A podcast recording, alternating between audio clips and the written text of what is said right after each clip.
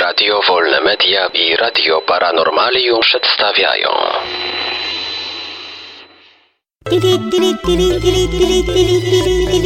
Dziwne informacje.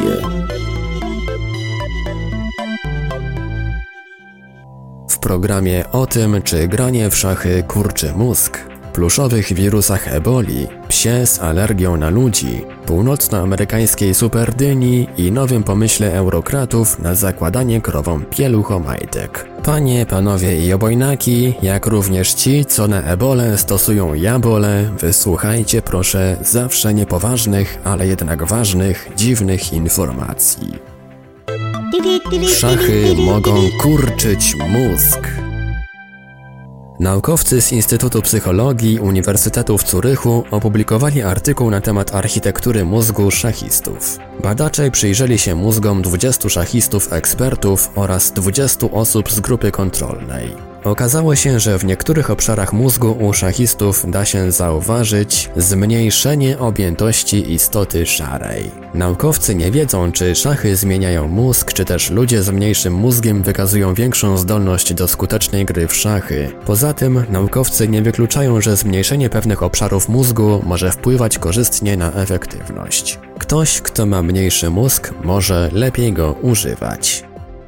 Słodkie, malutkie, urocze, pluszowe wirusy eboli. Firma Giant Microbes, która wyprodukowała pluszowe kopie śmiertelnego wirusa, oświadczyła, że zapasy zabawek przedstawiających ebole w Stanach Zjednoczonych wyczerpały się. W opisie dołączonym do zabawek na stronie internetowej producent pluszowego wirusa ebola podał, że jest on tyranozaurem wśród drobnoustrojów. Firma twierdzi, że zabawki sprzyjają zwiększeniu świadomości, ponieważ została do nich dołączona instrukcja z opisem tego, co dzieje się z człowiekiem, który się tym wirusem zaraził. Pluszowego wirusa kupują nie tylko Amerykanie, ale także duże firmy farmakologiczne, Światowa Organizacja Zdrowia i Czerwony Krzyż.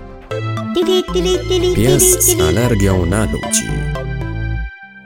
Adam to dwuletni czarny labrador z bardzo nietypowym jak na psa schorzeniem alergią na ludzi. Przez kilka miesięcy psu wypadały włosy. Widoczne było również zapalenie skóry z pęcherzami i wygryzionymi przez labradora poranionymi plackami.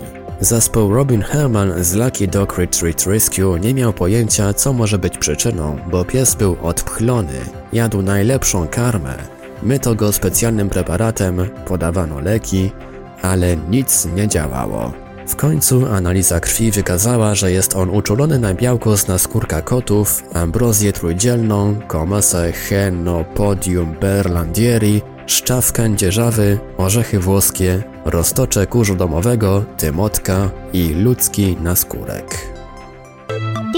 Północnoamerykańska superdynia John Hawkley, farmer z Doliny Napa, wyhodował najcięższą jak dotąd dynię w Ameryce Północnej. Gdy zważono ją 13 października w ramach zbliżających się obchodów Half Moon Bay Pumpkin Festival, wskazówka zatrzymała się na 933 kg.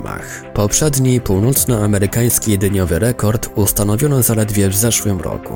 Wtedy warzywo również pochodziło z Doliny Napa. Dynia trafiła na wystawę do Nowego Jorku. Razem z dwoma innymi okazami jest wystawiana w tamtejszym ogrodzie botanicznym. Ogólnoświatowy rekord został ustanowiony w tym roku przez hodowcę ze Szwajcarii i jego 952-kilogramowy płód rolny. Kiś, kiś, kiś, krowy w pieluchomajtkach. Urzędnicy Unii Europejskiej znów zaskoczyli opinię publiczną. Tym razem wymyślili przepis, w efekcie którego rolnicy mogą zostać zmuszeni do zakładania swoim krowom pieluchomajtek. Celem przepisu ma być zniknięcie krowich placków z alpejskich łąk. Według urzędników krowi nawóz jest szkodliwy dla środowiska. Ja bym jeszcze dodał, że również dla butów. Hodowcy bydła nie zgadzają się z nimi. Anton Kreitmer, przewodniczący Związku Rolników Górnej Bawarii, uważa, że to naturalna pozostałość po zwierzętach pasących się na łąkach. Nowy przepis może zostać upowszechniony w innych krajach Unii, także w Polsce. Ja bym wprowadził jeszcze pieluszki dla unijnych urzędników. Tylko, że zakładane na głowę. W końcu tym narządem wydalają oni swoje głupie pomysły. Dziwne informacje. Wiadomości czytał Ivelios. Wybór informacji i montaż Maurycy Hawranek. Podkład muzyczny Protologic.